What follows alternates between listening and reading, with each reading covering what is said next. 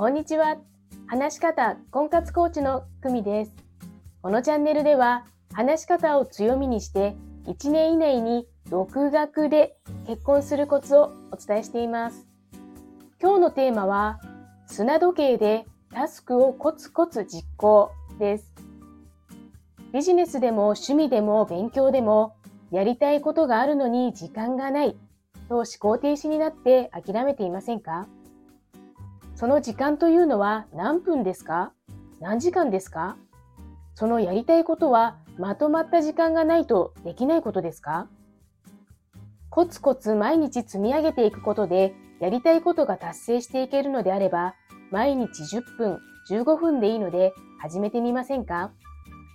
先日私のビジネスの先生から砂時計を紹介していただきました。じゅうごふん、さんじゅっぷん、ろくじゅっぷんといろいろなタイプがあります。私が Amazon で購入したときはじゅうごふんとさんじゅっぷんのセットできゅうひゃくきゅうじゅうはちえんでした。砂時計を逆さにすると、よしやるぞという通過儀礼となり、気持ちも切り替わります。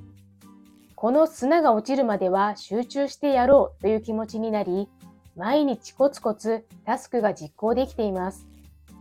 見た目にも美しく気分も上がります。砂時計でタスクをコツコツ実行。参考になれば嬉しいです。お知らせです。話し方を強みにするろくじゅっぷん無料お試しコーチングをしています。思考整理のお手伝いもコーチングで行っています。いいね、チャンネル登録もお願いします。それではまた。